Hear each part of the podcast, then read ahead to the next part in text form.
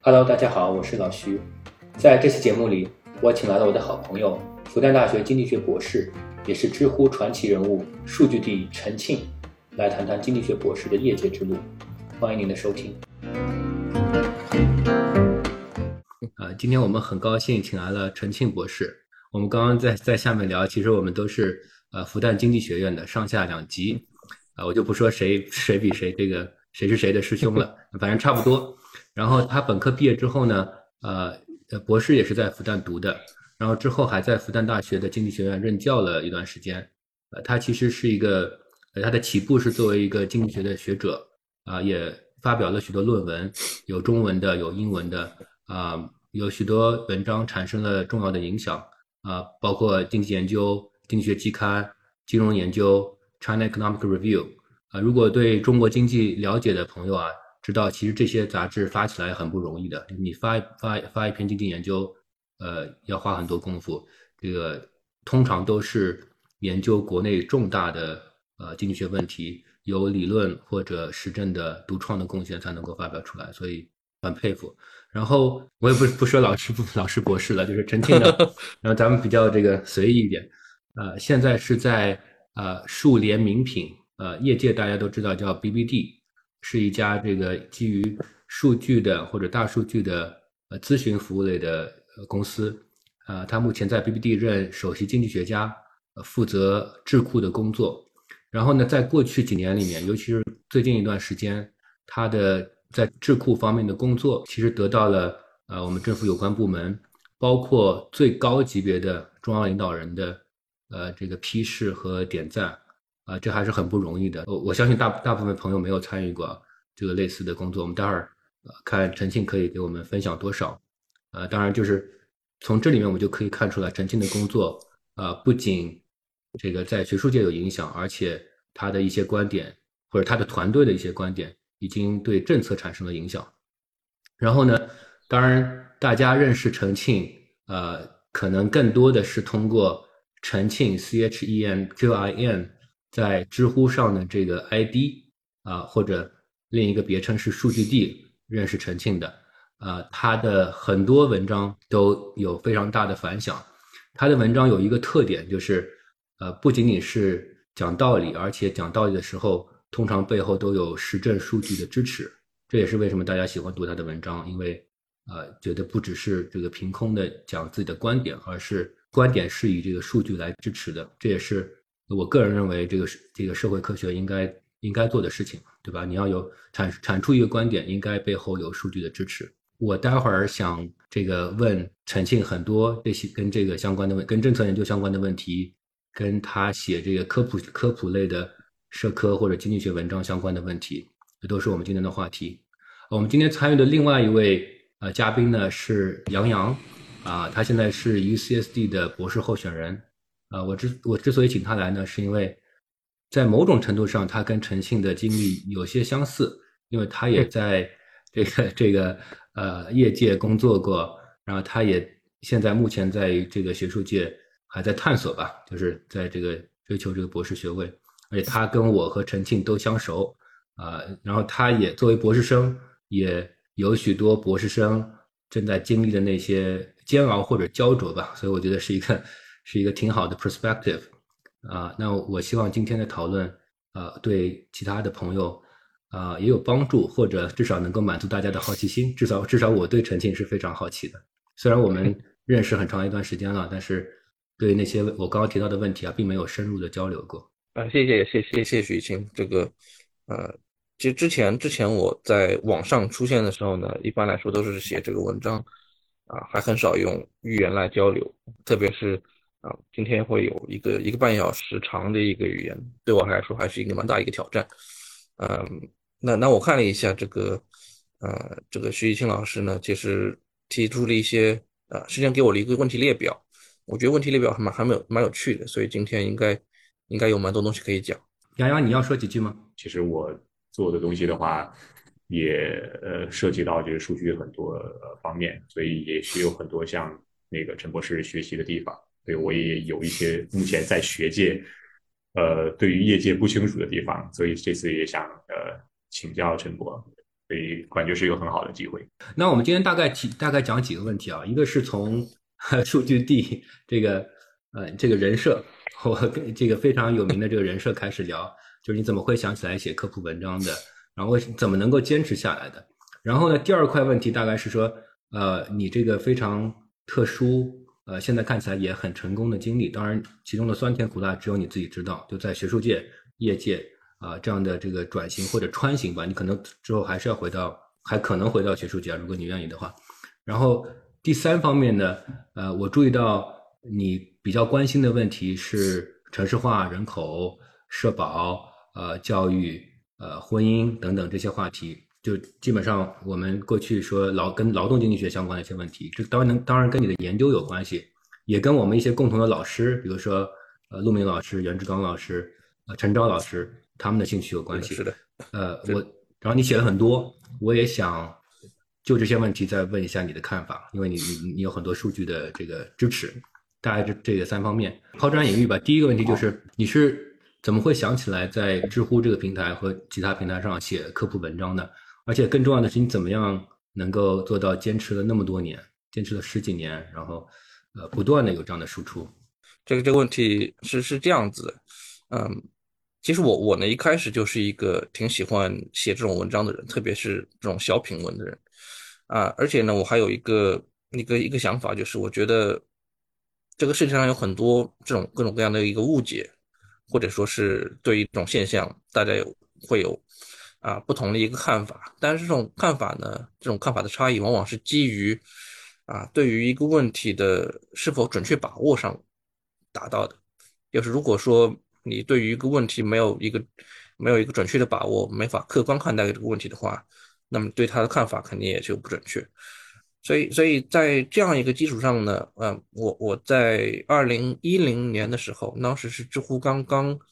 刚刚出现。刚出现，当时呢还是有一个邀请码的一个状态，啊，然后我我就看了这个知乎，我先发现它还有很多，因为它它会有很多种子问题，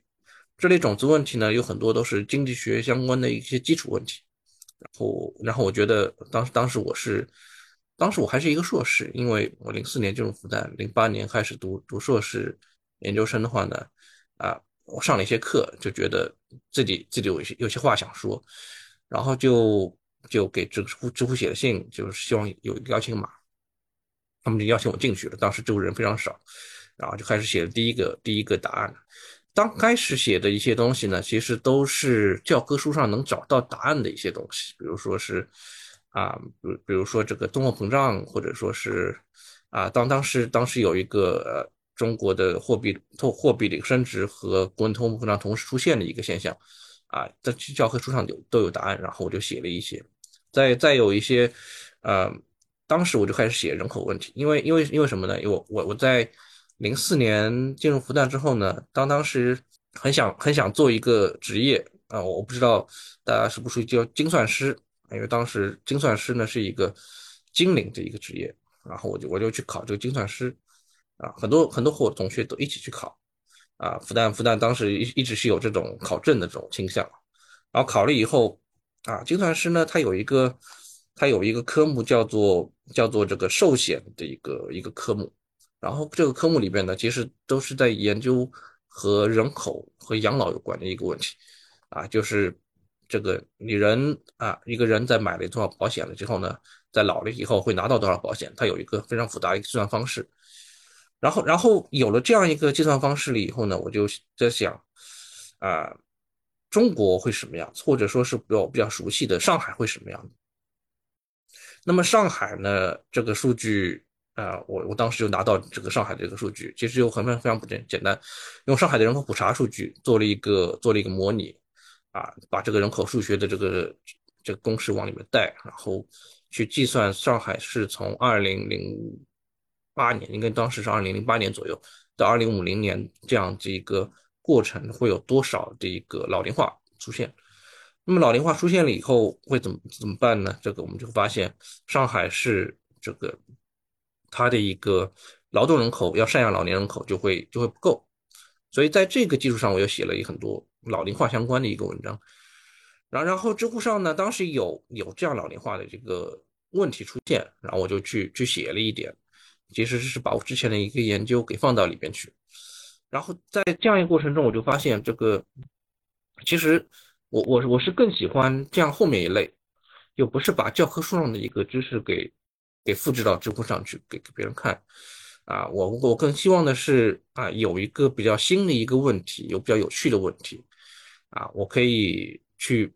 去研究这个问题，然后呢去给到这个答案，找到这个答案，然后告诉大家这个答案是什么样子。虽然这个答案不一定对啊，但是。啊，但是我觉得这是这是我经过思考，然后啊，然后得到一些验证的一些东西，我就会在在知乎上写这样这样一些文章，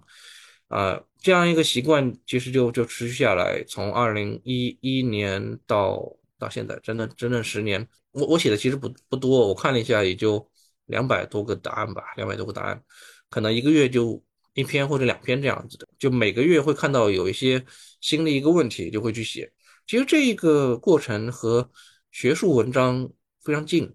因为学术文章的话，都是前提是你有一个好奇心，啊，你有好奇心，然后你就去研究它的一些背后的原理，把这个数据拿过来看它到底什么样子的。我我我其实，在知乎上做的，呃，一直是这样的一个研究，啊，但但区别就在于呢，可能学术文章它的一个要求会会比较高。就比如说啊，你在看到一个问题，然后得到它的一个解答之后，啊，你还需要把它放在这个文献里边去找它对于整治文献有什么样的一个贡献，啊，你还会需要这个非常和非常非常多的人交流，啊，去看你这个文章到底还会有哪些问题存在，你需要把这个问题一个个去掉，啊，但但知乎的话呢，就就不需要这样一个功夫，我只要把啊是什么是怎么样告诉大家就可以了。到到后面啊，你的工作有多大的一个学术价值啊，或者说是啊，你你的这个这个工作到底有多多么多么稳健？这个问题其实在知乎上就就很少涉及啊。这对我来说也比较轻松，因为因为其实我我在在做这做做这类研究的时候呢，一直是想完成前两步就好，前两步就是啊把这个问题研究清楚，但后面的后面的。一些一些工作，当然它很重要，但是对我来说呢，一直是很难以下手、很难以集中精力做的一块东西。因因为因为我我可能这个整个兴趣转移非常快啊，比如一个一个问题我研究好了以后，我会可能两三星期之内，我就会去研究下一个问题啊。这时候我就会想啊，上一个问题其实已经差不多了，我就不会不会再去更多的去研究它，所以。啊，所以，所以这也是我我做这个学术研究的一一个弱项啊啊，其实其实大家要是看到我的这个呃学术学术研究的这个发表刊物的列表，就会发现，啊，这个大部分文章都是非常快发出来的，啊，我第一篇发的是这个经济研究，其实这个经济研究呢，啊，它不是啊不不是我主要写的，当时我在里边是做了一些啊做了一些实证的工作，当时是封静老师写，啊。封静老师非常了不起，他他在这个经济研究里边花了很大的功夫去去修改。然后第二篇文章啊，其实我我发表的就是我本科的时候啊那篇研究上海市养老的文章。这篇文章跟袁老师的那啊，对，跟袁老师其实其实全全完全是我写的啊。然后我们把这，因为那时我已经是袁老学生了，所以把这个名字写上去。呃，写这篇文章。呃，发表的时候是完全没有做任何修改，就把我大三的时候的那个稿件稍微把这个错别字改了一改，就发过去，然后然后然后就啊就接受了，啊啊我我也不我也不知道是是什么一个现象，然后接下来还有这个《经学季刊》，《经学季刊》这篇文章啊，呃，它它也是一个很很巧合的一件事情啊，也是我在玩这个数据。啊，这个数据叫 CHNS，这个中国营养健康调查数据。然后我发现了一些和啊传统的一个文章不太不太符合的一些现象啊。我我还记得这个这个这个文章，因为当时，嗯啊一种说法是这个土地农农村的土地的问题，农村土地和农村的这个教育的问题啊。对这两个问题都是我非非常非常非常感兴趣。啊，当时有种说法呢，是农村的土地越多，那么这个农民受教育越多。然后我用这个 CHS 数据，我想去重复一下这个结果，啊，结果发现这个结果是反的，就是农这个农民的土地越多，啊，他反而是越不容易继续接受教育。后后面我就在想，这是为什么呢？啊，就给了一个解释。这个这个解释其实是啊，现在想想起来其实是啊非常非常粗浅的一个解释。我就我就说呢，这个农民的这个土地啊，其实是保险保险民的一个啊，对，是一个保险，一种保险。啊，在这种保险的一个基础上呢，他其实就没有必要接受更多的一个教育，啊，来来保证自己在这个非农工作上的一个稳定性。因为因为他即使失业了，他也可以回去继续种地，啊，这样子他就这个动机就会减小，啊，然后写了这个文章了以后，也也很也非常非常快就被就被经济学期刊接受了，然后啊，做完了以后我就觉得，哎呀，这个一下子有那么多文章，当时当时我还是研究生，博士还不是。啊，我觉得我简直是学术界的天选之人，膨胀了，后面发现，对，这个是非常非常这个非常幼稚，当时非常幼稚的一个想法。这个很很多很多这个研究生在在做这个研究的时候，都会都会有这种这个过程啊，就是一开始啊发现了一些好好的一些题目，然后做出来了，要是要是没没被接受还好。要是一下子就被接受了，我觉得对于未来其实不一定是一个非常非常好的一个现象，因为因为他他会需要你用，呃非常强大的意志力来压制住自己，压制住什么想法？压制住自己是一个，呃呃是一个学术界天才的一个想法。因为当当时我我发了这样这样一些文章，这个一下子有有季刊，有经济学啊，有经济研究，还有一篇这个人口学的一个还不错的一个季刊，那我觉得啊。这个我要是不读博士，谁读博士？但到后面还是啊被被教了做人。这个博士期间，特别是到后面啊留校期间，我发现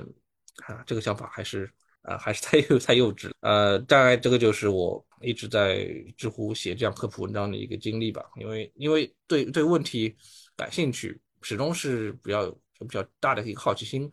然后呢，我手也比较快，这个这个数据拿到手的话。可能一两天就把它做好，然后表格和图都画好了，啊，呃，这样这样一种啊，不断的一种正反馈机制，让我去写这样的一些文章。这个你刚刚说的很多点我都很好奇，而且应该说很有共鸣吧？呃，比如说你说的我们呃，所谓在学界写文章，其实也是就找自己觉得有趣的或有趣的问题，现实问题或者理论问题，或者是文献中的这个。呃，焦点的争论，但其实最主要的还是现实问题。我们很经常是被现实问题激励的去做一些探索，尤其做实证的人，可能做理论人有有一些不一样。嗯，但是我完全同意你说的，就是我们之前在这个等候室也说，呃，说两点。第一点是，就你的很多的数据描述，然后从数据描述得到的得到的这个探索性的结论，我虽然不能说肯定就是百分之一百是这样，但是有一些假说。而且很 make sense。其实如果有这个朋友啊，或者同学或者其他的经济学家，啊，从这个你你的这些直觉里面去挖掘，我估计能写出不少好的文章出来。这是第一点，这不是吹捧你，这是这是我真心诚意的说。但第二点呢，也不是批评你，就是因为你刚也说了，就每个人的兴趣不一样。其实我们呃现在在学术界求生存的人，有一件很很痛苦的事情，就是你刚刚说的。就是这个探索的过程很短暂，有可能就是两个晚上，你把数，当然可能是 拿拿数据不太容易，先要先要这个跟陈庆聊一聊这个数据有没有，然后杨洋这个数据有没有，假设这个数据是有的，然后假设你有一定的这个数据分析能力，其实很挺快的，你描述一下数据，看看有没有 pattern，然后这个是最激动人心的，然后可以或者是确认，或者是呃就是反驳你的假说。也许你就已经可以就写一个小文章出来了，但后面就是痛苦的开始，对吧？就我们要一个是查文献呢，这个东西有多重要啊？怎么去 frame 啊？然后我先就且不说你投出去之后，这个审稿人怎么批你啊？然后怎怎么回复？就你之前说的经历是非常特别的，我不知道是因为你运气特别好，还是就是特别牛？我觉得两者可能都有。啊，其实正常的状态是你花了这个很大很大的精力把文章。写的非常的这个 polished，投出去还是会被批的体无完肤，然后后面还是花很多时间。那我我说这么多什么意思呢？就是其实你这个你你这个做法呀，嗯，让我让我让我这种在还在这个学术界挣扎的人有点怎么说呢？有点嫉妒吧。就是 你觉得你你做的是最有趣的前面的这个百分之五的事情，后面百分之九十五的事情，呃，就就不做了。当然了，这个从两个角度来看，一个是说你可以说啊，学术界有它的规矩，有它的规范。如果所有人都是这么做的话，可能会出很多烂文章出来，或者没有，就是就是很多的这个呃数据分析也是似是而非的，对吧？不不，我不是说你的，我我很喜欢你的工作，但是确实会有那样的情况，嗯，比如说这个我我们你之前也写过，就是用 Zipflow 分析这个这个川普和拜登的得得票的这个有没有舞弊，有很多我看美国的也是瞎分析，然后就说啊拜登肯定舞弊了，那其实。政治学内部也有讨论，就就就跟你的结论很一致了，呃，这这第一点。第二点呢，确实，我觉得这个是知识社会学的问题，很多的精力确实是被浪费掉的，就没有花在这个探索和发现上面去，就是因为他想要保证一定的质量，或者甚至有时候只是为了争取一个 status 吧，就是我我想比你做得好，有这种啊，用一个不太。不太这个，嗯，不太恰当的这个流行词有点内卷，就是你不是在真的是在 push for frontier，scientific frontier，而是互相的这个无谓的这个损耗，这个是我的一点感受吧。对，这是不是跟你的之后，呃，选择去业界工作有关系？确实，确实是这个，我我可以讲一下自己的经历。那那我们前面前面讲的这个，其实是我在。硕士期间，因为因为我在复旦是硕博连读，硕士期间啊做的一些工作，其实运气真的很好。这个啊，徐庆你说的非常对，当时投出去的文章马上都接受了，这个是我让我非常意想意想不到的一件事情。但是啊，然后后面我去美去美国去了一年，是一个啊去 Berkeley 做一个做一个联合培养啊啊公派一个一个一个这个出国，然后回来了以后。啊，我就发现好像和以前不太一样了。我不知道是我不太一样了，还是说整个整个学术界不太一样，还是这个期刊不太一样。我就会发现，我我发表这个文章呢，啊，比以前比以前难，周期比以前长。呃，在在在在美国的时候呢，其实我我我是在学他们的这个啊，上了很多劳动经济学的课。呃，David Carr 啊，他的课我上了上了两两两。两个学期觉得非常有帮助，然后上完了以后呢，觉得有武器加持了，我我更我更强了，啊，回来以后就就写啊更更多的文章啊，肯定发表了更多，但完全不是这样啊。等回来了以后呢，我我又写两篇，这个一篇是在金融研究上，一篇在 China Review 上，啊，这两篇呢其实都是这个宋真老师和我一起写的，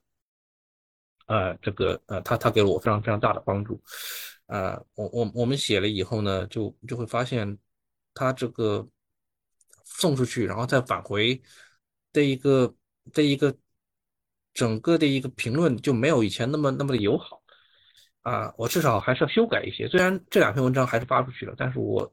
我我已经发现整个周期它在它在加长。但但发完了以后呢，到到了这个留啊留校复旦。留了两年这样一段时间了以后，啊，这个问题就更加更加的让人难以忍受啊！因为在我在我在在美国的时候呢，和这个啊，我一个朋友叫周毅啊啊，我们一起写了一篇文章啊，我们研究的是什么呢？是这个国际贸易和国际关系之间的关系啊，和我和我专业很远。这个但但是这个数据啊用起来比较比较顺啊，因为当时我们用的数据呢是一个。是一个呃事件数据库啊，我们会从啊会有一个会有一个很大的一个事件数据，然后把这个事件数据拿过来了以后呢，研究里面的一个主语、谓语、宾语，然后把这个里面的谓语提取出来，然后映射到一个国际关系的一个事件库里面打分啊，比如这个呃出访可能是正一分啊，军事援助可能正的十分啊，入侵可能是负的十分。啊，通过这个东西来计算这个每个国家的一个关系在不同时间的一个变化，然后再看这个变化和这个国际贸易之间有什么样的一个联联系。因为这这块文献其实是啊，国际贸易啊国是国际关系这支这支文献里面非常重要的一个话题，因为他们都会在在在讲到底是啊这个贸易影响了关系，还是关系影响了贸易？啊，这个问题其实非常经济学，这个看看谁是谁是因谁是果，然后然后我们两个都是经济学，就去就去做了。然后这个文章啊写好了以后呢，先写了中文，然后我们就信心满满的去投稿了中国社会科学。啊，大家知道中国社会科学是这个我国最好的啊社会学科的领域的期刊。然后呢，当时是二零一二年左右吧，二零一二年左右。啊，这是噩梦的开始。它 首先非常慢，非常慢。我我我知道这个国外的这个英英语的期刊可能会更加慢了，但是这是我第一次第一次碰到这样一个事情。他他呃花了两三个月时间才才给我进入这个这个匿名审稿阶段，而且他他找的审稿人特别特别多。他首先是找了两个啊，两个审稿人他都说很好。啊，他又找了两个，这两个人呢，他有有些有点意见，然后发给我们，然后我们我们就修改，这已经一年过一年过去了，我们就修改，啊，又返回去，然后他也说可以，然后呢，我想这回应该马上就发表了吧，因为我我在复旦要留下来要有一个教职的话呢，需要有这样一个非常好的一个期刊发表，啊，我就我就跟他说什么时候能够上上这个接受上期刊呀？他跟我说：“这还早呢，这才四个审稿人，他给要给我再找四个审稿人。”我我我我就我就觉得很很奇怪，为为什么要这样？不是前四个审稿人都没有因为没有意见吗？然后，嗯，当当时我当时我真的是呃非非常非常苦恼啊，我我就我就我就跑我就跑到北京去啊，专门为这件事情跑到北京去，然后去去找这个给我审稿的这个。这个这个编辑啊，呃，负责负责文章这个编辑，我问他到底什么情况，因为我以前没没没碰到过。这个审稿审稿完了以后就接受，就很正常啊。那为什么你这个要找了四个审稿人，还要再找四个审稿人？我就问他这是什么情况？他说中国社会科，中国社会科学啊，他就是这样的。他他安慰我，他说啊，你现在这个只不过是刚毕业吧？博士刚毕业发中国社会科学，要非常非常困难。我给你举个例子吧，他给我举例子，他说，啊，以前有一个有有一位老师，他是讲师的时候，他给我们投一个稿，啊，他跟我也是这样跟我说的，说你这个接受了以后呢，他就可以评评副教授、教授了，啊，等等到我们把这个文章最终接受发出来的时候，他已经做教授做了好几年了，他的意思就是说。呃，这个文章是不可能在这两年发出来的。然后，然后我想，哎呀，这这怎么办？而这个时候，我想的时候啊，他这个审稿意见也回来了。这四个审稿意见就非常非常的不好。这个不好体现在不是在文章的技术上，而是他没有没有去没有去看我们的文章，他提了一些非常非常奇怪的问题啊。当时可能和这个，因为是一五年左右吧，和这个当时社会。整个这个舆论的一个变化也有关系，因为我们当时我们在做国际贸易和国际关系的时候，用到了一个一个一个一个变量，就是这个国家的这个是威权国家还是民民主化的国家啊，我们就不谈这个东西啊。当时这个编辑也跟我说，这文章里啊以前可以出现，那以后呢不能出现这个东西啊，要求我们把这个东西全全都给去掉，全部改掉。但这个是我们文章里面的关键的一个变量。接着我们就想看这个不同的这个国家，它这个国际关系和国际贸易的影响。我们发现就很有很有趣啊，这个威权国家它的国际贸易非常受到国际关系的影响，就是啊国际关系一差，它的贸易马上减少。但是这个反过来，另外一些国家，它的贸易就很少受到这个呃呃这关系的影响。所以这是我们的关键的一个变量。你现在要把它全去掉，这文章就就垮了，就没有了啊！但我们还在尽力的修改，最后啊还是还是不行。这个这这一篇文章就就把我从啊从天堂打到了地狱。之前之前所有的这个经验啊，发表文章、改文章啊、写文章的经验，在这是不适用，而且啊也是那为什么我前面说？啊，这个研究生一开始的时候，最好最好不要太顺，因为你太顺，你会对自己太有信心。太有信心呢，你就会手里的存量就很少，手里存量少了以后呢，你就就会就会出现一种，那这篇文章被拒了以后，你没有备选的这个东西可以帮助你在在在在这个学术道路上留下来。因为我我当时可能就就一直就是只写这样一篇文章，因为写文章太太太太难受了，这个啊写出这个结果来还有一大堆的一个工工作要做，写完了以后写我写完了以后投出去心很累啊，而且当时留校了以后呢，还有很多的，比如要要要申请课题啊，自然科学基金、教育部基金、国家社科基金啊，写了好多的本子啊，都都是我非常不适应的一个阶段啊。在这个呃中国社会科学的这个巨稿，或者说是他整个对我们的文章的一个评论，可以说是最后一根稻草吧。然后，然后我就知道，啊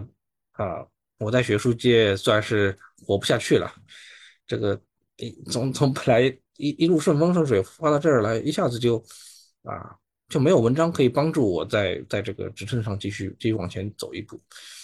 啊，我想那那就算了吧，那那怎么办呢？这个不去复旦啊，不不留复旦，可能去别的一些学校。我还真想过，想过啊，是不是是不是有一些别的学校可以可以留？因为我我是一三年毕业的啊，一三年这个博士毕业，我博士毕业的时候是有这个经济学研研经济研究季刊金融金融研究啊，然后 China China Economic Review 啊也是快要发表出来了。啊，这这个这个发表记录对于一个啊国内博士来说，其实是啊非常非常好的一个发表，像在当时来说非常好，现在也不一定啊。现在现在我知道有很多这个呃博士发发的更更加更加多更多很多啊，所以所以我其实是啊一三年的时候啊选择还是还是还是不少的啊，北京的、上海的很多学校都可以选择，但当我在一五年一五年这个啊。相当于是留复旦失败这样一个过程，发表失败这样过程。我再想去看有没有别的学校可以给我选择的时候，就会发现这两年变化非常非常多啊！整个整个的这个国内博士是这个发表就就像吹气球一样，就就膨胀起来。每个人都有非常多的发表，我知道这非常非常的辛苦，因为因为真真的有了发表的过程，才会知道啊，从从博士开始都有发表。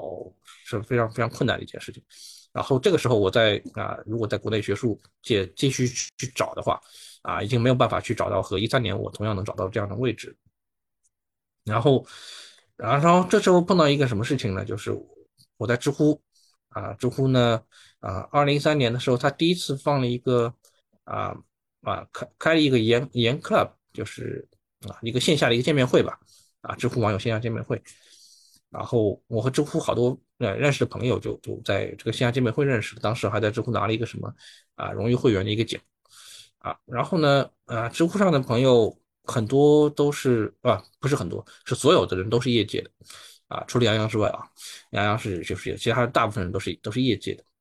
然后我就跟他们讨论一下我的我的苦恼啊，然后就就我的朋友就说，哎这个要不你就别做学术了，来来业界吧。然后公司在成都，然后我说那不试试看吗？啊，然后这个就马马上通了电话，第一天就说来试试看，啊，第二天我就买买买飞机票就过去，然后就就一拍即合吧。虽然在学术界受到这样大的一个挫折，但是业界说不定啊也能让我找到施展拳脚的一方天地。所以从二零一六年开始，啊，我就我就到到了业界去。啊，就暂时离开了学学术界，但但其实这个离开也不是完全的离开，因为啊，我前面讲这个中国社会科学啊文章不是被拒了吗？被被八个审稿人啊拒了，但但这篇文章呢还是在修改。我的合作者这个周毅，他他他非常非常了不起，他把整个文章改成了英文，因为这个当当时文章在国内的这个学术啊舆论下很难发出来，我们改成了英文。投到了政治学期刊里面，投到了国际关系相关的期刊里面，啊，现在已经接受了，啊，这个估计可能再过几星期或者是个把月，它就能能能能上线。是哪个杂志？是在一个啊，General Peace Research，是一个很好的一个，是一个啊，P R I I 二的一个对对，是研研究 IR 的一个，还还蛮蛮蛮不错的一个期刊，啊，中间也是有有有非常大的一个非常多的一个波折，但但是啊，这这个周易他就负责在找这个文献里边他的贡献，我们就像就就像一个一个积木一样，我们这个文献能搭在这个大厦的哪一哪一块地方，把它给把它给怼进去，然后呢，我就跑了很多很多很多表，然后这个让这个文章看起来更加更加 polished 一点。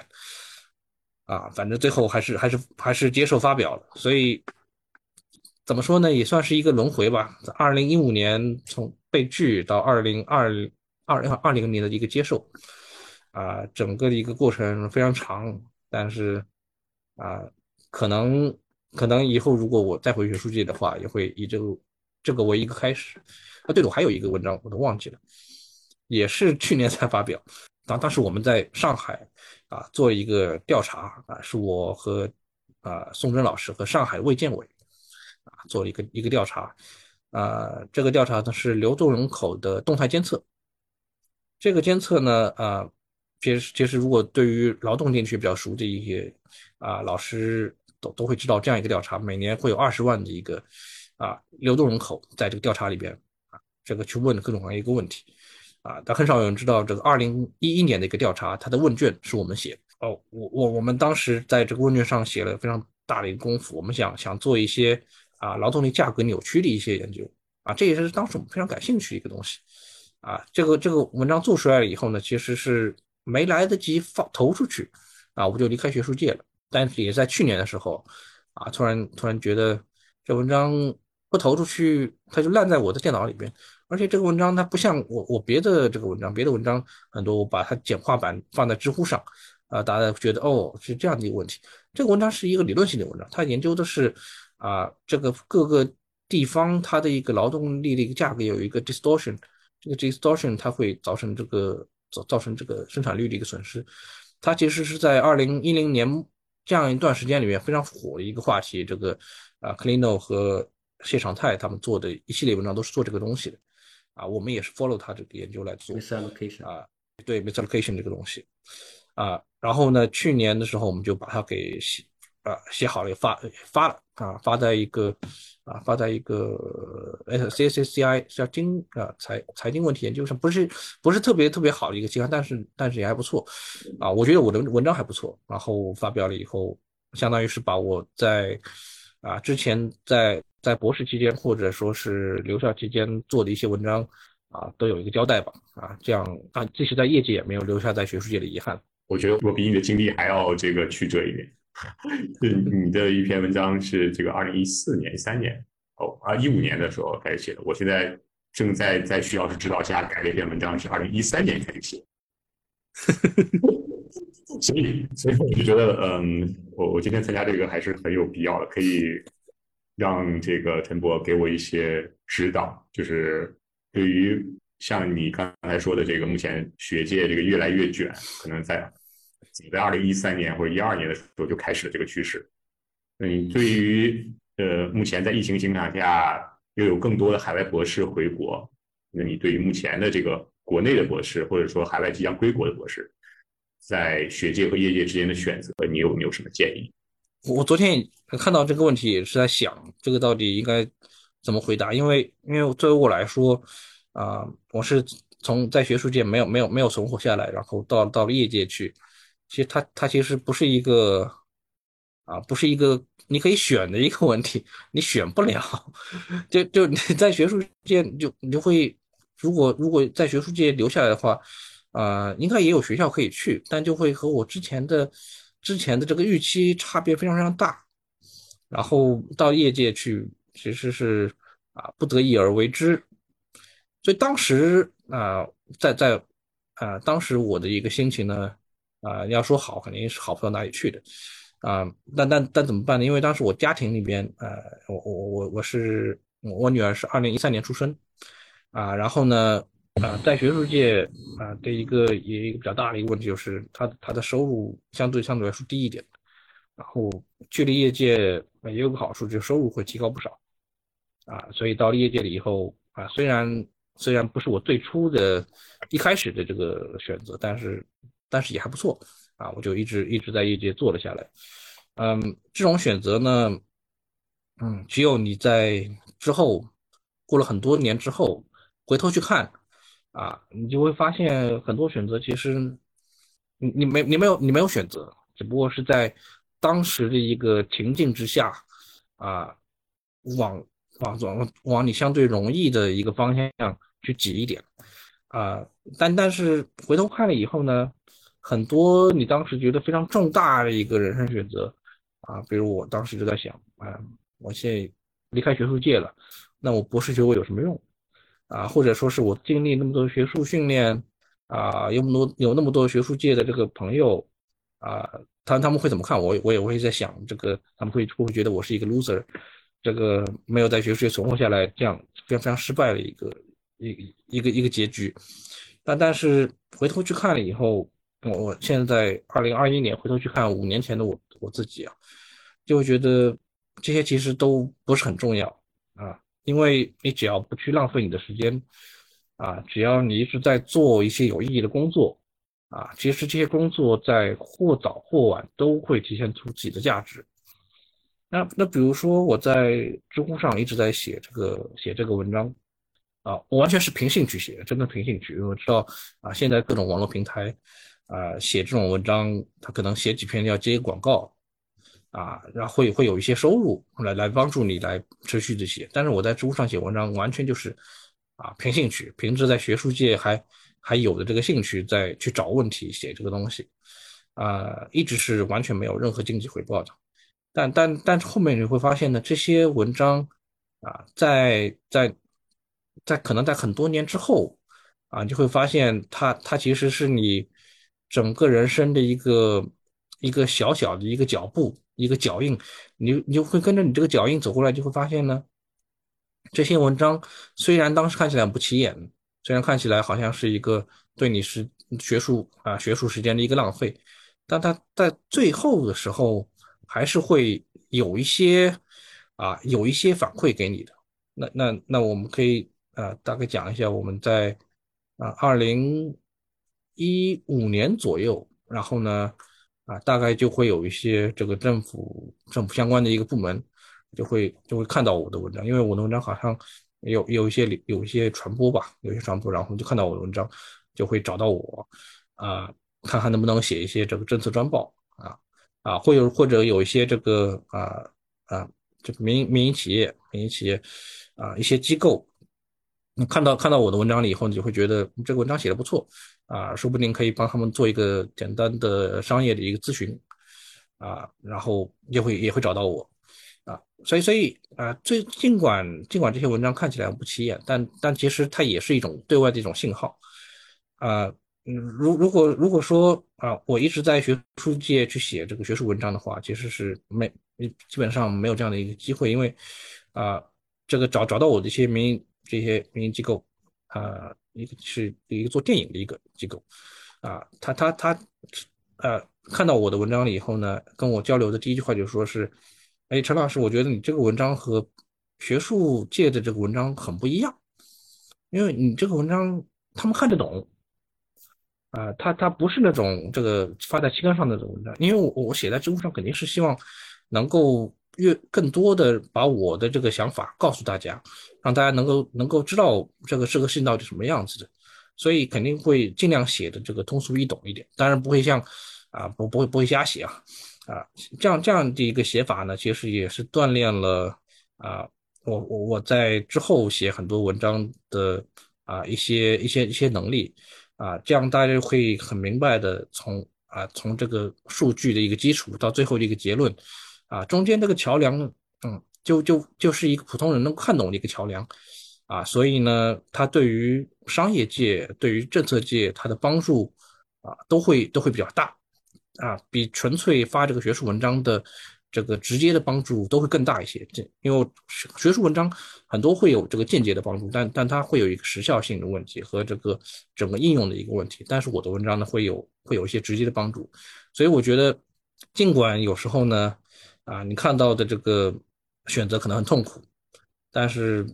但是我觉得不用怕吧，啊，不用不用害怕，嗯，因为做的任何事情，啊，总有一天会会会发会发光啊，所以回头看看，我觉得我做的东西啊，或者当初做的一个选择也没有那么可怕了。嗯，这个这个徐艺兴啊，之前也跟我说，啊，希望我我我说说一点是一点一点东西来给这个当前啊非常非常焦虑的这个社社科博士们啊，让让让大家不要不要太焦虑啊，我觉得啊确实不用太焦虑，因为因为大家都是非常非常优秀的人啊，做的工作其实也很有意义，只要你按照自己的一个心情啊。这个非常虽然说烂了，但是跟随你的心去去做你这个研究，只要你感兴趣做你研究的话，它在它在一段时间之后啊，肯定会有它的一些有它的一些价值出现啊，到时候你就会发现。我觉得陈博刚刚太谦虚了，就是说。在知乎这个凭借兴趣持续的输出，能够对这个现实的商业决策或者政策决策提供一些帮助。但是我觉得更大的一个外部性是，你可以给普通的人他们读得懂的文章，而且这个文章的话可以给他们一种展示一种思考的方式，就是我是依据呃数据和呃理性推断来去解决问题的。我相信我有很多同学跟我一样，就是当初是看了你的文章。才对这个以数据驱动的这个学术研究产生兴趣的，包括我之前在微在知乎的一些文章，我也是因为看到了你在知乎写的文章，我才觉得啊这种方式很好，可以把学术界和普通人的生活联系在一起。我觉得你可能忽略掉了这个外部，所以我觉得这一点的话，我还是非常感谢你。谢谢谢谢。我也补充，我也说两句，补充一下，一个就是虽然你可能刚刚看到我在笑，其实我是在。这个怎么说呢？嘲笑有些生活当中很荒谬的地方，就用在你的这个描述的事情当中。呃，我我很感激你的这个真诚的分享，因为呃，我也是读博士过来的，然后也一度我以前也谈过，一度想过放弃，所以我很理解你的这个心态。呃，但是我我想补充两点，一个就是你你其实说过了，说到了，就是这个人生其实挺奇妙的，你在。无心插柳做的事情，就完全凭兴趣，不是功利的做的一些事情，呃，最后跟你的这个其实人生的轨迹是联系在一起的，跟你的事业现在的事业是联系在一起的。这个，呃，你的你的这个，虽然你这个可能是一个很特殊的例子，因为因为别人也不一定能够复制你的成功吧，我就我就说你，我就我认为你现在是很成功的，但是其实这是一个很好的注解，就是你只要没有在浪费时间。是在做自己有兴趣的事情，有些东西的回报是看不太到的，在短期内，对吧？我第二个想补充的一点就是，呃，我其实刚刚也在反思啊，就是我们社会科学界或者学术界到底要输出什么东西？呃，就是到底输出什么东西是有价值的？为什么像你这样的人那么少？啊，为什么像你那么优秀的经济学者会有会有像你刚刚描述的挣扎？这个是其实是一一个挺值得思考的问题。就比如说，你你说你的这个文章，呃，很受欢迎，是因为呃你写的很浅显，是因为有数据。但其实有你的数据分析能力的人也不也不少，然后有有会写散文的人也不少，但是能够写成你那样的你那样的这个呃既有逻辑。有说服力的文章还是很少。其实我觉得背后的原因，我昨天晚上读了很多，为了准备这个呃采访。其实我发觉还是跟你的训练是很有关系的。就是我们的社会科学的训练或者经济学的训练，还是有一定的价值的。它给你一个思考的框架，然后有了这个框架之后，你把数据分析的技能填进去，所以你你的文章读起来就很有逻辑。当然，学术我相信就是因为这个经济学界很多聪明人，他们是有能力像你一样。去做这样的输出的，这个对不管是公众来说，还是政策界来说，都可能是有好处的。但是为什么大家不做？这是很有意思的一个问题。这不是说所有人啊，像我们熟悉的一些老师，我这个前个礼拜跟陆明老师聊，他也试图做一些这样的这个工作，在以以不同的方式，也有一些老师在做，但大部分人是不做的。我觉得这个原因也不难理解，就是这个激励的问题，要生存嘛，嗯，这个他没有激励去做这个事情。啊，就像你说的，你你你写每天写啊，或者每每个月写，其实这个写这嗯其实大家可能可以体会到，但是我可能更好的体会到，每写一篇这样的这个文章啊，你虽然呈现出来的是文字加上两三个图，你后面很多的工作。所以我之前也很好奇，你怎么会，呃，虽然我自己也是一个摸喜欢摸数据的人，你怎么会有时间，呃，就每每两周换一个主题重新去摸数据？我觉得这是这是需要很大的耐心和很很高的兴趣的。呃，对于数据的一个兴趣，其实是从我呃本科的时候就开就开始，呃，在在在零七年的时候呢，写这个上海市的养老的问题的时候，啊，我就用到了这个很很多这个上海市人口普查的一个数据，然后最后我们得出的一个结论，就上海市的养老要能持续下去，唯一的可能性就是靠就是靠靠外来人口这一个补充。啊，所以从那时候开始呢，我就，啊，对于这个数据挺感兴趣的。我觉得我用数据可以做一些不少东西，但但其实我觉得真正的，啊，完全完全把自己的一个兴趣放在数据上，这一个转折点呢，是发生在这个二零一零年左右吧，就是我上知乎之前。因为当时我是啊，研究生、硕士快要转博士，因为硕博连读有一个这样的一个过程。啊，转博士之前啊，当时这个一位老师宋真老师啊，可能很多人都都都知道啊，这以前是复旦的老师，后面去啊芝啊那个芝加哥 b o o t 啊现在在港中大有有三篇 Top Five，他他以前啊是我非常非常非常好的一位老师，他知道了非常多多的东西啊，有一天呢，他就把我这个叫过去啊，他说他说陈庆你我我觉得你应该出国读博。啊，你不应该留在复旦读博，复旦的训练没有办没有办法让你得到这个更大的一个提升啊，所以所以他他觉得我应该这个放弃国内硕博连读的一个啊一个一个计划，然后呢马上申请出国。这个松松老师跟很多人其实都这样都这样说过啊，他他他觉得啊应该做学术的人都应该出国出国读博。然后呢，我我我当时有一个特殊情况，就是我我结婚很早。我零我零八年就结婚了，在在我的这个啊法定生日法定结婚龄后面一天就结婚了，所以家庭在上海要要出国读博，一下子要花这个六年时间在外面，总是觉得好像不太符合我的一个一个初衷，因为我我很追求稳定啊，后面我可能也会讲到啊，我是一个很非常重非常重家庭的人，所以我就想呃不想不想出国，我就跟宋老师我我不出国。嗯那那然后呢？他就跟我说：“那你不出国的话，在学术界怎么发挥你的比较优势呢？”然后我们就讨论了很久。然后他就跟我说，他发现我的一个最大的一个优点就是对于数据非常熟悉。一零年的时候，我手上有的一个数据就是，其实当时也不多啊，Trips 这个 CNHS，然后和这个人口普查啊，还有这个 PSID，PSID 是美国的一个家庭的一个数据。当时国内的数据很少，但是我用的这些数据已经算是算是很多的了啊。我们能看到这个学术界哦，对，还有这个工业工业界的这个经经呃经济普查和啊这个微商企业的一个调查，这些数据我都都都比较熟。那么当时呢，国内的一个学者用数据的人已经很多了，但是同时能用那么多数据啊，能够跑那么多数据，而且跑出非常快的跑出结论的人啊，其实是蛮少的。所以，所以这个当时这个宋真老师也是发现了我这样一个优势，就就鼓励我，啊，一定要往这个数据这个方向继续前进，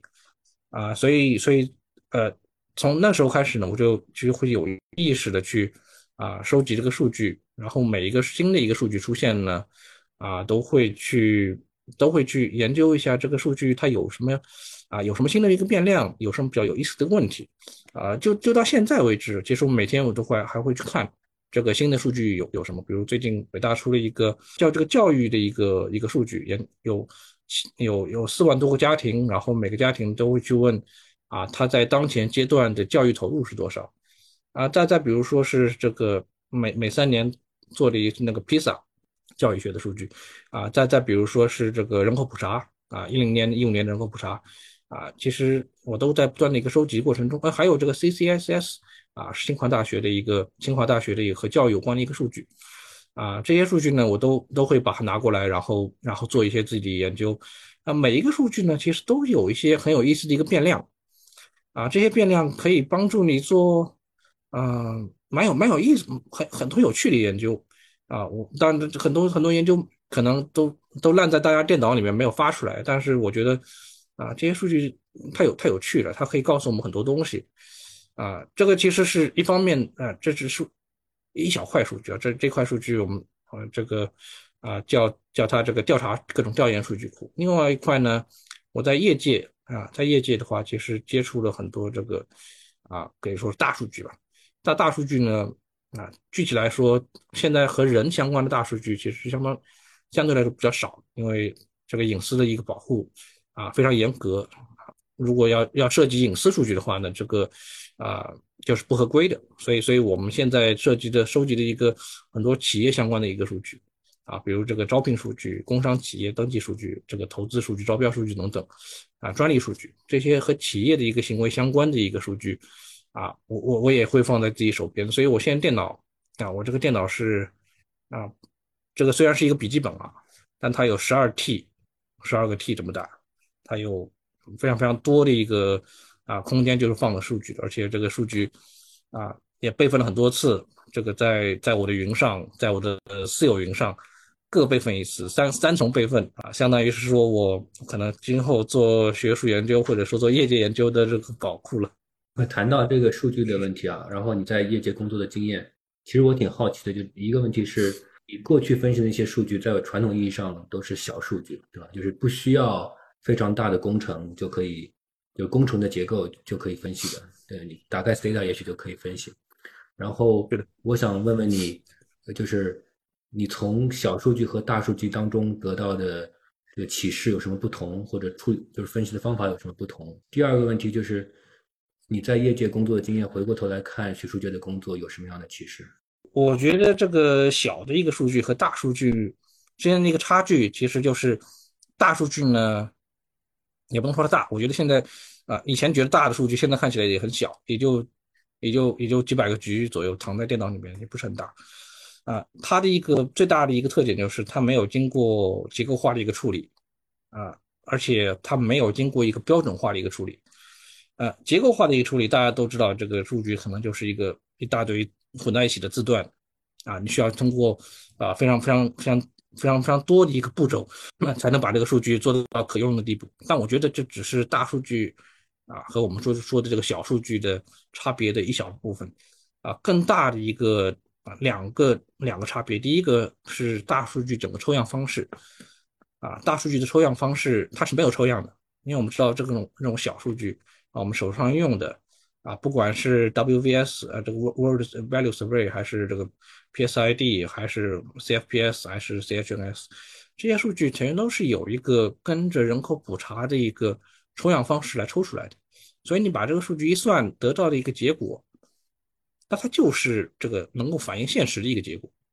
但大数据不是这样，大数据它呃一般来说从一个网站上获取一个数据，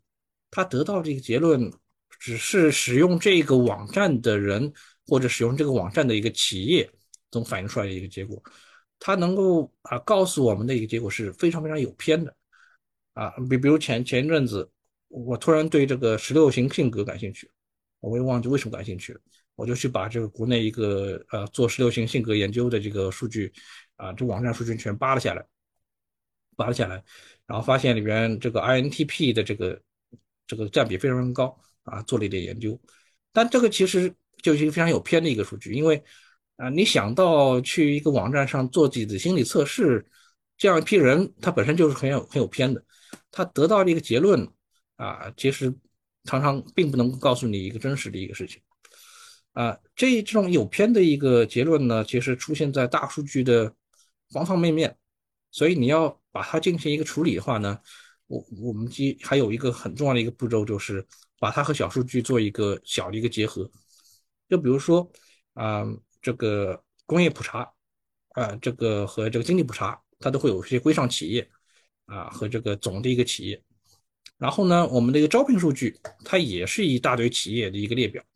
我们就需要把这个招聘数据和这个小的一个规上企业的一个数据的名单啊匹配起来，匹配起来了以后呢，做一个固定的一个样本，这个固定的样本。才是相互来说可比的一个一个数据，所以，所以我这个我们知道很多这个业界的公司都在用大数据，但是他们做这个研究，呃，就会发现它它好像和现实差别有点大。那其实关键就是在在这个整个对于数据的解读上，对于它抽样方式的一个解读上，和这个学术界的人有很大的一个差异。所以我觉得这两点，这个如果能结合在一起的话呢，其实用大数据是能做很多很好的研究的。那么除了这个我前面说的抽样方式的一个差异之外，另外一个在最我觉得很重要的一个差异就是标准化的一个差异啊，标准化的差异使得这个大数据它能分析，但很难用啊。比如说我们在做这个政府专报的时候啊，政府专报的时候，它会它会需要我们写一些啊经济预测方面的一个东西啊，经济预测呢啊，这个其实使用啊大数据是能做很多很多很多文章的。啊，比如说想想要知道未来一段时间之内的工业增加值什么样子，那工业增加值这个要要去预测的话，我知道很多研究机构人都在做，嗯，但但是真要真要做的时候，你就会发现它很多的变量它前瞻性不够。那我们的用的变量就很简单，啊，就看这个规上企业，把它匹配到我们的招聘数据里面去，招聘数据一年呃一个月有上千万，啊，看这些企业它的一个招聘的的人里面。有多少是普工、操作工啊、车工、险工啊？这类这类数据其实也也得益于现在这个互联网平台。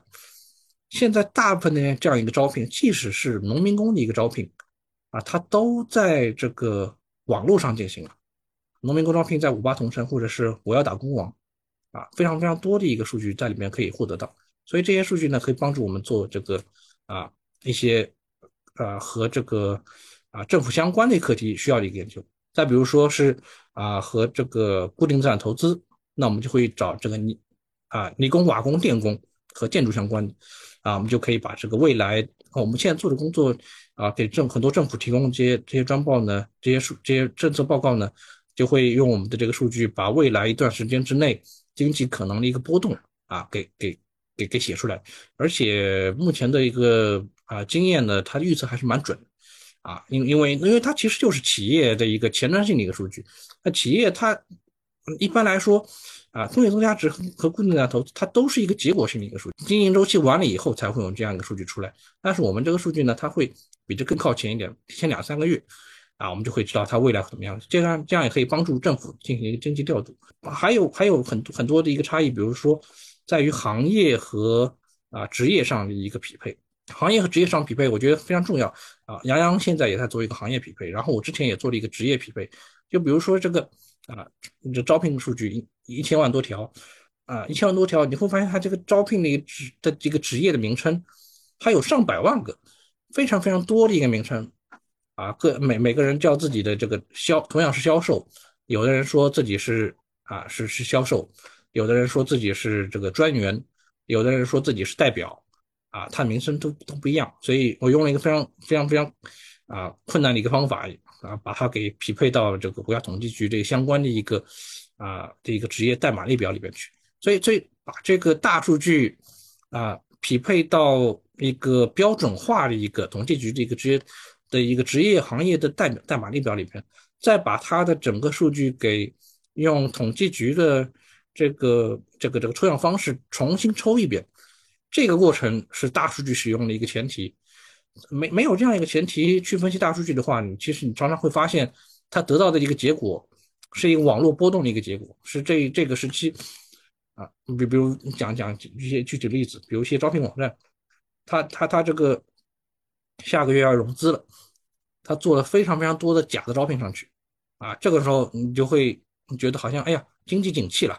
其实不是这样，你把它这个网用用我们的抽样方式一匹配进去，发现它不是这样的啊。所以这种这种应用呢，我觉得啊，它是把这个大数据和小数据啊结合在一起的一个啊非常大的一个关键，也是学术界一个学者要使用大数据来做自己研究的话呢，啊也是必须要走的这样一步啊。其实我们现在啊和这个很多的学者就在用我们的这个。啊，招聘数据做这个研究，比如比如现在很非常火的一个啊，Auto 他们的一个研究就是研究自动化啊，S m o g l u Auto 他们研究自动化机器人对于劳动力替代。那么这个数据呢，在美国是相对来说比较好弄的，有个叫 Burning Glass Burning Glass 的一个数据，Burning Glass Burning Glass 的一个数据呢，它它的整个的工作都已经做得很好了，给你匹配到 Onet 这些都匹配得很好了，但是在国内其实没有人做。那我们其实做这样一个技术工作，我们把这个呃招聘数据和这样的一个标准化匹配起来了以后，我们就就很容易能看到哪一些啊岗位它的一个招过来它是自动化程度相关的，哪些岗位招过来是很容易被自动化替代。所以这样一个过程就使得使我们这个学术研究会更加容易可以应用到我们这个啊这个实时这个大数据。那我们现在其实啊这些数据也积累了五六年，从二零一六年开始吧，二零一六年开始啊，所以我也我也非常欢迎这个啊这个学者们这个和和我们一起合作来做这样一些，因为因为虽然我在业界，但是。啊，是身在曹营心在汉，还是很想做学术研究，整个兴趣还是在这里。但我我也知道我的我的个人的一个特征就是，可能这个学术研究拿过来做了以后呢，做出三张图两张表，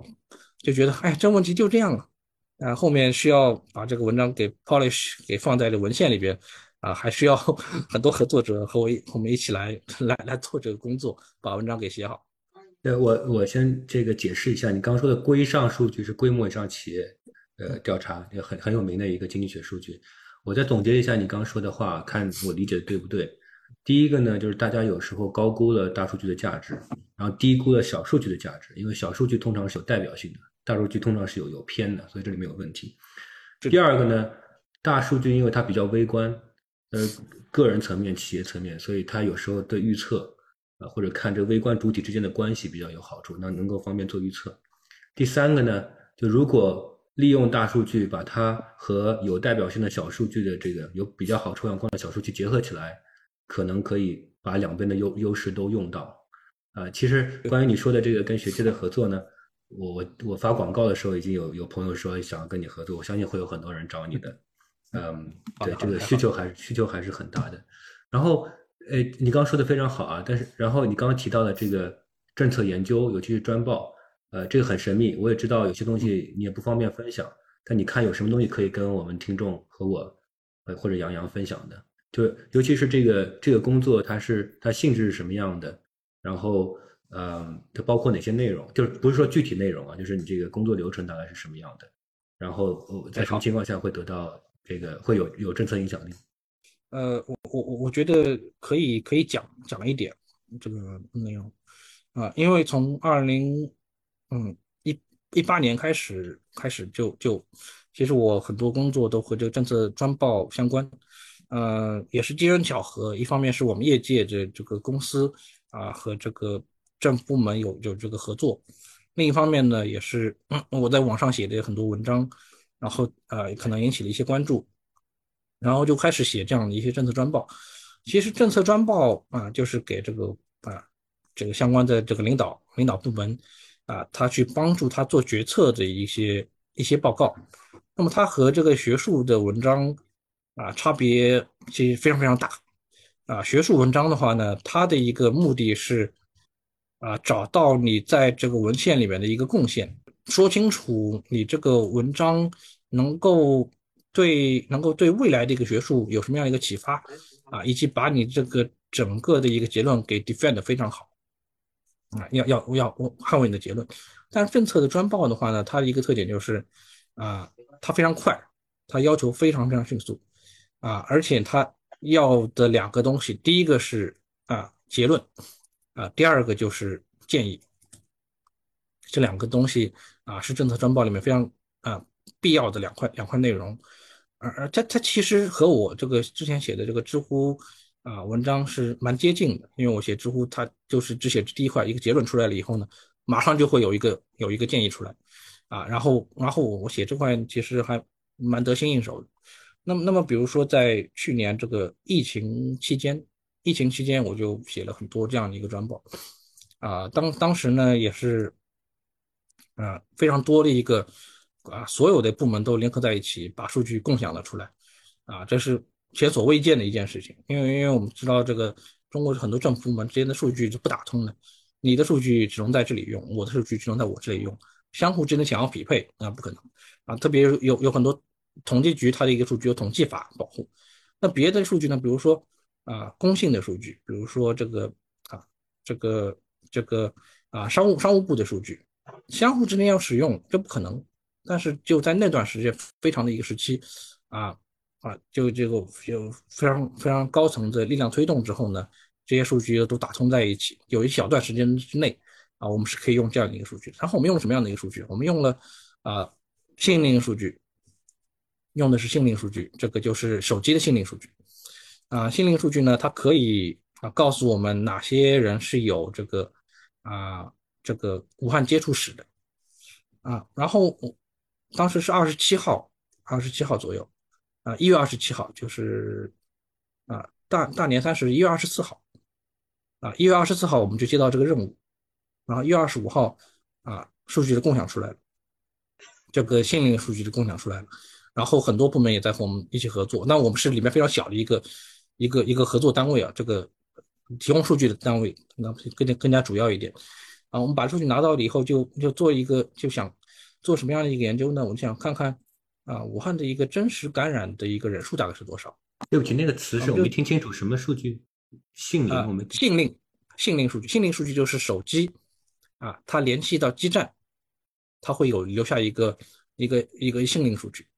就是它可以看到你每一个手机联系的一个基站的一个数据，它可以知道你的位置。那比如说啊，它它可以知道啊，比如在一月二十七号啊，在上海啊，有多少人十四天之前是连接过武汉的一个手机基站，那我们就知道它的一个接触史了。所以通过这个数据，我们就可以算出来啊，一个一个东西，就是刚当时各地都有一些啊有武汉接触史史的感染者，然后我们就去算。这个有武汉接触史的感染者除以啊有武汉接触史的人口，它一个比例大概是多少？这个比例一算出来，然后再去乘以这个啊武汉本身的一个人口啊，我们就会发现它它不对劲，就就觉得这个这个问题好像好像很严重啊。然后然后其实这个时候就有一些额外的一些，就在《柳叶刀》上一些研究也也也给出了一些很类似的结论。用用用这个飞机的这个呃撤侨的一个数据，也有一些结论出来。但是我们用信令数据的一个研究其实是最准啊。然后我们就把这个文章给报上去啊，得到了相当于最高层的一个一个关注。在零一月二十八、一月二十七日凌晨四点报上去，一月二十七日的中午就得到了一个返回啊。其实后面很多这个相关的工作啊和整个舆舆论最因为。一月二十七号的时候，你去去看当时的新闻，很多人都说啊，疫情在元宵节之前都可以就可以好转，元宵节之前有拐点，但是我们就发现这个这个是不对的，因为很多很多人在是是这个感染者是没有没有被没有被啊看到，所以所以我们用这个数据呢，就看到了一个实际的感染者的数量，而且我们在啊后面也做了一些这个验证性研究，我们看到底是不是。这个感染者啊，是不是有外出的这个有这个接触史的人口，他更容易受感染？然后我们做了很多那样的研究，发现都不是，确实有这么多感染。其实啊，我们现在回过头来啊，看这个抗体的这个研究，在二零二零年五月的时候，这个武汉有一个全民抗体的一个研究啊，就会发现它感染者确实这个数量级。所以，所以我当时在知乎上有有有写文章，就写啊，什么时候感染？当一天过万了，什么时候这个疫情才会好转？啊，我我这个确实是有这么一天，它是过万了，它是把这个所有的潜在感染者一起算进来，啊，一天呃第一感染增速就一万一万多，然后后面就感染就慢慢的好转。其实啊，我我觉得在这里边这个工作啊，我我到现在还是觉得是一个非常非常激动人心的一个工作，这个啊用到我们的这个经学的一个训练。然后用用到了这个非常非常难以接触到一个数据，然后把这些数据结合在一起，啊，做了一个对于政策有蛮大影响的一个一个研究，啊，然后嗯，觉得觉得可能是我整个在业界，因为我我在我在业界写了好多专报，包括贸易战期间吧，啊，这个包括在这个嗯后面疫苗啊，或者说是这个叫。叫叫美国大选之类的，我们都写过。但是我我一直觉得这个啊疫情相关的时时候写的一些专报是我亮人生高光时刻，人生高光时刻，在那个时候，我真觉得发现啊，自己的一些经济学的一个训练，自己的一个研究是啊非常有价值的。这个真的是我听的也觉得非常激动人心，要为你鼓掌啊！这个真的是我们经济学说经世济民了，这也救了人命了。如果呃你的这个，我相信你的这个研究啊，对政策有直接的影响。但我想问一个细节啊，就是呃，就你怎么你怎么知道？谁感染了呢？你你只知道谁在这个相关相关地区附近，对吧？你怎么知道感染人数呢？呃，相就是说啊，这样子的，我我们把这个呃每个地区的武汉接触史啊人口和每个地区的确诊人数放在一张图上啊，就会发现一个散点图。这个散点图呢，最高的几个地方是上海、北京、天津啊，这样这样一些当啊还有浙江。啊，这这样一些地区呢，可能啊，对于接触史的人口，它抓的比较紧，然后每个人都去去去做这个核酸检测，然后确诊的概率比较大，就实际感染而且被确诊概率比较大。呃，然后武汉在这里边呢，它很低，它的人口非常多，但它的感染率并没有这么高。啊，我我们做的一个很大的一个一个工作就是确认这个感染率在各地应该是一样的。不管是他出了武汉，还是在武汉本地，感染率应该是一样的。在这样一个前提之下，我们其实做的相当于是啊，有这个交通工具的研究，有这个温度的研究，有这个人口的研究，啊，去去去，我们要要验证这出来的这个人和在本地的这个人，他的运动轨迹和它本身的特征差异不是那么大，啊，所以导致他们的感染率应该没有这样大的一个差异。所以在这样一个基础上呢，我们就去测算，把这个概率给算算回武汉。后面这个呃呃抗体这个感染，其实发现武汉的抗体阳性率是四点四点几，百分之四点几，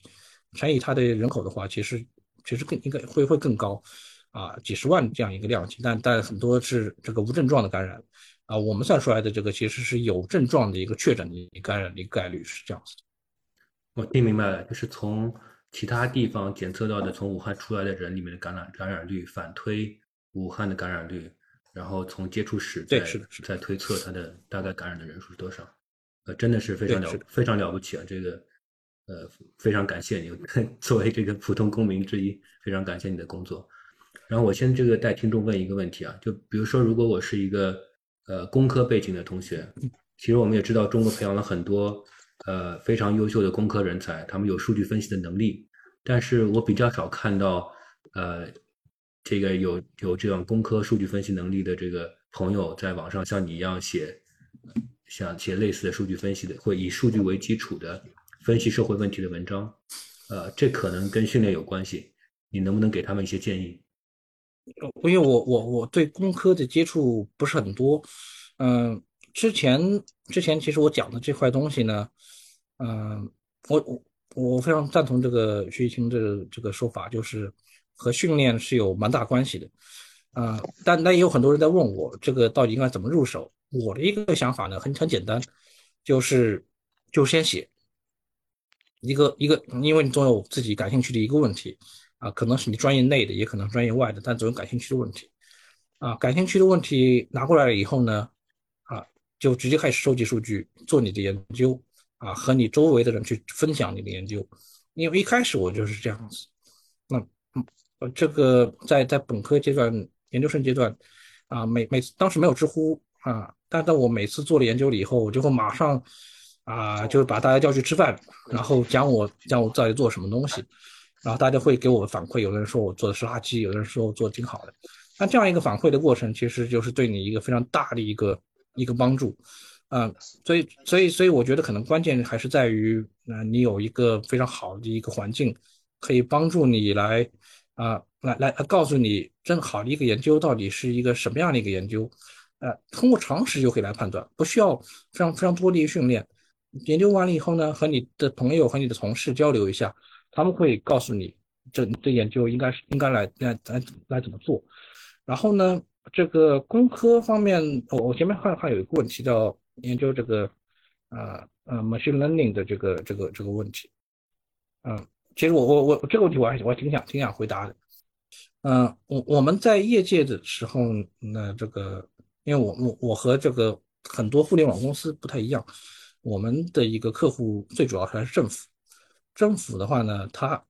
它需要的这个东西和业界需要的东西是有一点点差异的啊。比如说业界它需要的东西，比如说这广告推送啊，推送到你是不是能够提高购买率啊？这这个广告推送和你购买率之提升之间，它这个黑箱是不用拆开来的。这个黑箱，呃，你只要你只要知道输入这个东西，它输出了一个提高购买率，它就可以了。但是在政府部门呢，啊，他的一个需求就完全不一样，他需要你把黑箱拆开来，他告诉他们啊，为什么会这样，啊，为什么会有这样的一个现象出现？为什么你这个指标你说是能够前瞻，它就能前瞻？啊，它不能像啊这个很多很很多这个啊机器学习得到的一个指标一样，直接直接跑，直接往后边预测，啊，所以所以我觉得呢，这个啊呃 machine learning 和这个。啊，和传统的一个经济学的这个回归分析之类的东西呢，它是有蛮蛮大的一个差异的。要要看你要去什么样一个地方。如果你需要你要去的地方呢，主要是啊以预测为主，它不需要拆开黑箱，那么我觉得 machinema 是一个很好的一个工具。但你如果要去的一个地方呢，是一个是一个需要把理论和背景呃给讲清楚的一个地方。那么我觉得马新伦你在这里可能用不太上，啊，那么你可能还是需要这个经济学的一个基础的一个训练，才能够把这个故事给讲得很清楚。对，要学好这个徐老师教的这个因果推断 （causal inference）。这是笑话了，但是我想补充一点，就是其实你可以用机器学习的方法做呃 feature extraction，对吧？做这个提取，做变量的提取。但是你如果读这个陈清老师的这文章，就会发现。他的许多文章都是描述数据，比如说有两个变量、三个变量，虽然是描述，但是因为有这个有一些经济学的直觉的指导啊，你从描述当中就可以看到一些现象或者提出一些假说。我觉得这是我们一些这个做 machine learning 出身的同学就这个思维上不太一样的地方，因为呃这个计算机的这个背景的同学主要的目标是目标是提高预测的精度，在很多时候是这样子，或者是完成一个非常。定义清楚的这个任务，但是我们的社会科学的任务其实更更发散，对吧？所以你要想问题是什么，然后怎么去把这个故事讲清楚，这个我觉得大家从陈庆的这个文章里面可以学到很多。呃，我再再提一个问题，想问问你，就从学生时代开始啊，是怎么慢慢慢慢收集到越来越多的数据？我我我觉得这个数据的收集呢，主要是看你主观上想不想去收集，因为现在这个数据公开的一个程度还是蛮高的。啊，比如说这个呃，IPUMS，我不知道它怎么念，是一个人口普查的一个公开的一个数据。我的人口普查数据基本上基本上都是从这里面收集的。啊，它从呃中国的八二年、九零年和零零年普查数据这这里都有。然后呢，在公开的微观数据上呢，比如北大的这个 CFPS，啊，然后人大的这个 CGSS，啊，Chips。啊，还有这个这个新东财大 CHFS，啊，包括这个有一个有一个人大有个数据网，它其实把所有的数据收集在里面，啊，这个数据它其实都是公开可以申请，啊，你只要只要去只要去搜集，它都可以搜集得到。一般来说，我我之前的一个做法都是，啊，在这里边这个这个问题里先看文献，啊，这个文献里边用到的数据，我就我就去搜集，如果它公开的话，就马上下载到下载到这个这个本地。就就可以做了，然后这个呃网网络的一个一些数据，前面我说的其实都是这个小的一个数据，网络的一个数据的一个一个收搜集呢，啊，我之前来说都是抓取，啊，我我在这个很很小的时候就学学会了编程，然后一零年左右的时候一直是，呃一零年左右的时候都是主要是在在用那个爬虫的一个方式来来抓这个数据，啊，我印象很深的是这个中国土地市场网。啊，这个很多人都抓过土地这个数据。这个网站是一个原，我我很多人可能不知道，在一零年零呃零九年之前，它是一个很好抓的一个网站。然后在零九年的暑假的时候，我就开始抓它，我我就会发现它啊每每次抓了以后，过了几小时它就抓不了了。然后我再升级我的爬虫，然后再过几小时它又抓不了了。就在那个暑假。我和中国土地市场网的这个 爬虫技术和反爬技术都有了长足的进步，啊，然后到到到那个那个时候我把数据抓完了以后，后面啊后面再抓就就就挺困难的。了，啊，所以这个一方面是爬虫吧，但但另一方面呢，可能有很多这个数据公司啊，在在淘宝上我会看到很多负责爬虫的这些这个这个做做私活的程序员，他都可以做这样的工作，因为现在嗯这个和以前不一样，也是一种内卷啊。啊，一零年的时候，你你只要学会简单的爬虫都可以爬。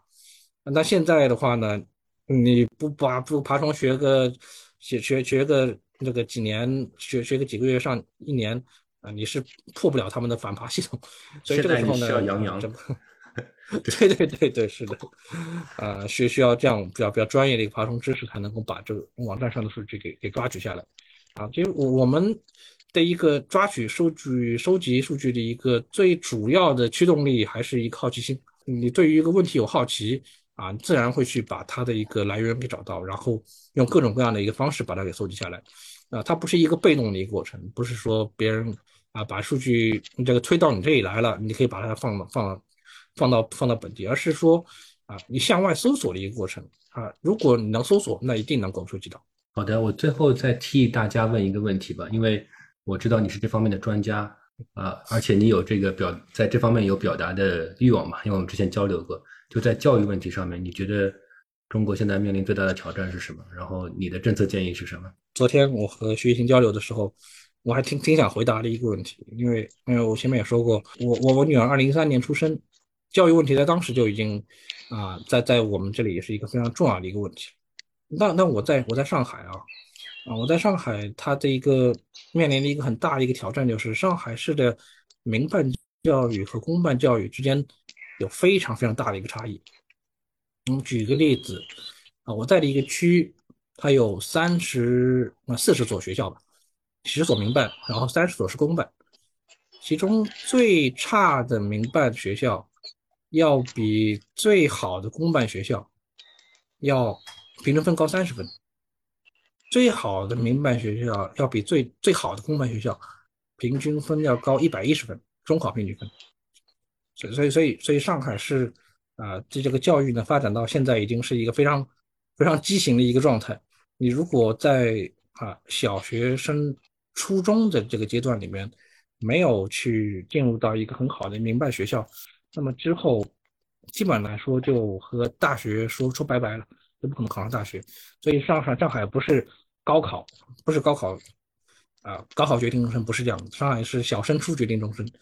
啊，在你四年级的时候，你就必须把你未来的给决定好了。所以，所以这这这个问题呢，我这几年一直也在写文章啊，呼吁一件事情，就是啊，要把整个啊义务教育阶段的这这样一个这样一种激励给打破。这种激励就是啊，需要啊把这个。把这个好非常最好的啊初中学生集中在一起啊，给他们进行培养啊，然后呢，把这个最好的人之外呢，放在这个啊资源很少的公办学校里边啊，我觉得这是一个非常可怕的一个事情。主要主要是在于啊，我们都学过啊，我们都学过教育经济学里面的很多文章，包括啊学区房，他都会告诉你学区房可能没什么用，但学区房没什么用，它体现在是成绩上，学区房对于。啊，消除犯罪率，它是非常有用的，它是对学生的行为非常有用的。但但上海呢，其实之前就是有这样一个现象，他把这个啊所有的啊可能在初中的时候择校失败的学生集中在一块，啊，然后呢对他们的一个教育水平下降很多，这时候会造成很大一个社会后果，就是他们可能之后会成为被社会淘汰的一个人。所以，所以我们的一个想法就是啊，初中啊阶段、小学阶段。啊，必须是一个打散的一个一个教育，啊，把把所有人啊，把所有教育平均分配到每一个地方，关键是要把所有人的一个进入学校的一个激励给打散，用通过摇号和这个啊这个呃名额到校这样一个结果，让让让整个学校的一个择校呢有一个有一个负的一个反馈，啊正资源的反馈是正反馈就是。啊，好的学生到了好的学校，好的学校更好，然后他更好以后会会吸引更好的学生。那现在的负反馈呢是，好的学生到了好的学校，然后结果好的学校名额也只有那么一点，然后呢，他啊好的学生可能没有考上自己期望的一个学校，那未来可能这个对学生的吸引就会就会弱一点。这样的一个负的反馈，使得每个学校的一个生源，它会处在一个相对均衡的一个一个程度上。那么，那么其实其实其实我我的孩子啊，目前也是在这样一个阶段啊，他是进入小学了。我我觉得还是还是蛮好的一个结果啊。现在整个上海的一个小学啊，上海上海整个一个小学的一个一个教育呢，比起之前来说是是好了很多。要要是要是在两年前之前我做这个访谈的话。我肯定还会非常愤慨，我会说希望这样的一个一个改变。但是现在的话呢，我觉得上海市的一个教育在未来应该会还会有一个比较好的一个结果。我们我们其实也也算过啊，这样一个一个一个一个话题，就是把这个好的一个学生放在一起，差的学生放在一起，以及把好的学生、差的学生打散了放在一起，他的一个教育产出会什么样啊？我们发现后者会有一个非常明显的一个产出。很明显的一个净的一个产出，也就是好的学生啊，他带动差学生的一个啊一个一个程度，会大于差学生拖好学生后腿的一个程度，后后腿的一个程度。啊，我们知道上海很多这个家长其实都非常焦虑，焦虑什么呢？焦虑自己小孩被带坏了。我觉得完全不用担心，我啊啊这个呃不不用不用不用担心这样的一个事情。我觉得更需要担心的是，如果你的孩子。他可能是一个好孩子，还一个好学生，他现在在一个好的学校，但是之后怎么办？如果是一个分层教育的话，他可能十年之后，我们还会在社会上见到这样一批分层教育中被淘汰的啊，被被放弃的这批人。那么这批人可能就会在未来会对你的孩子有更加负面的一个影响啊。那如果现在现在的时候呢，把他们放在一起，可能之后的一个负面影响啊就不会再出现。这是我对教育点看法，我觉得。啊，现在的一个教育的一个改革的一个方向还是比较符合我之前的一个预期的。我们今天大概聊天就能就到这里，因为我你讲了很多，从呃个人经历到这个政策研究，到你对一些重要政策问题的看法，我学到很多东西，而且这个真的挺让人让人感动的。我也再次感谢你的分享，也感谢你对对这对对我们国家的这个政策的。呃，这个正面的影响，其实对我自己来说也是一种鞭策。我我有时候一直也在扪心自问，呃，我们做社会科学研究的，到底我们是在输出一些什么东西？嗯，你的这个经历吧和分享，给也给我很多启示。我相信这个在座的听众，呃，也也从你的分享当中得到很多启示。我们我们肯定以后还有还有机会再交流的。谢谢你，陈庆。好的，好的，好，谢谢，谢谢徐生，谢谢陈庆，拜拜，拜拜，拜拜，再见，拜拜。本次节目到此结束，谢谢您的收听。如果您想围观更多这样的线上讨论，可以关注我们的微信公众号 Random Walk Theory。您也可以在小宇宙、苹果播客、谷歌播客、喜马拉雅、Spotify 等平台找到这个播客。感谢本次节目的音频编辑八爪鱼，文字编辑梨子、歌仔，美术编辑 Ufi，片头片尾音乐付一庆。再见了。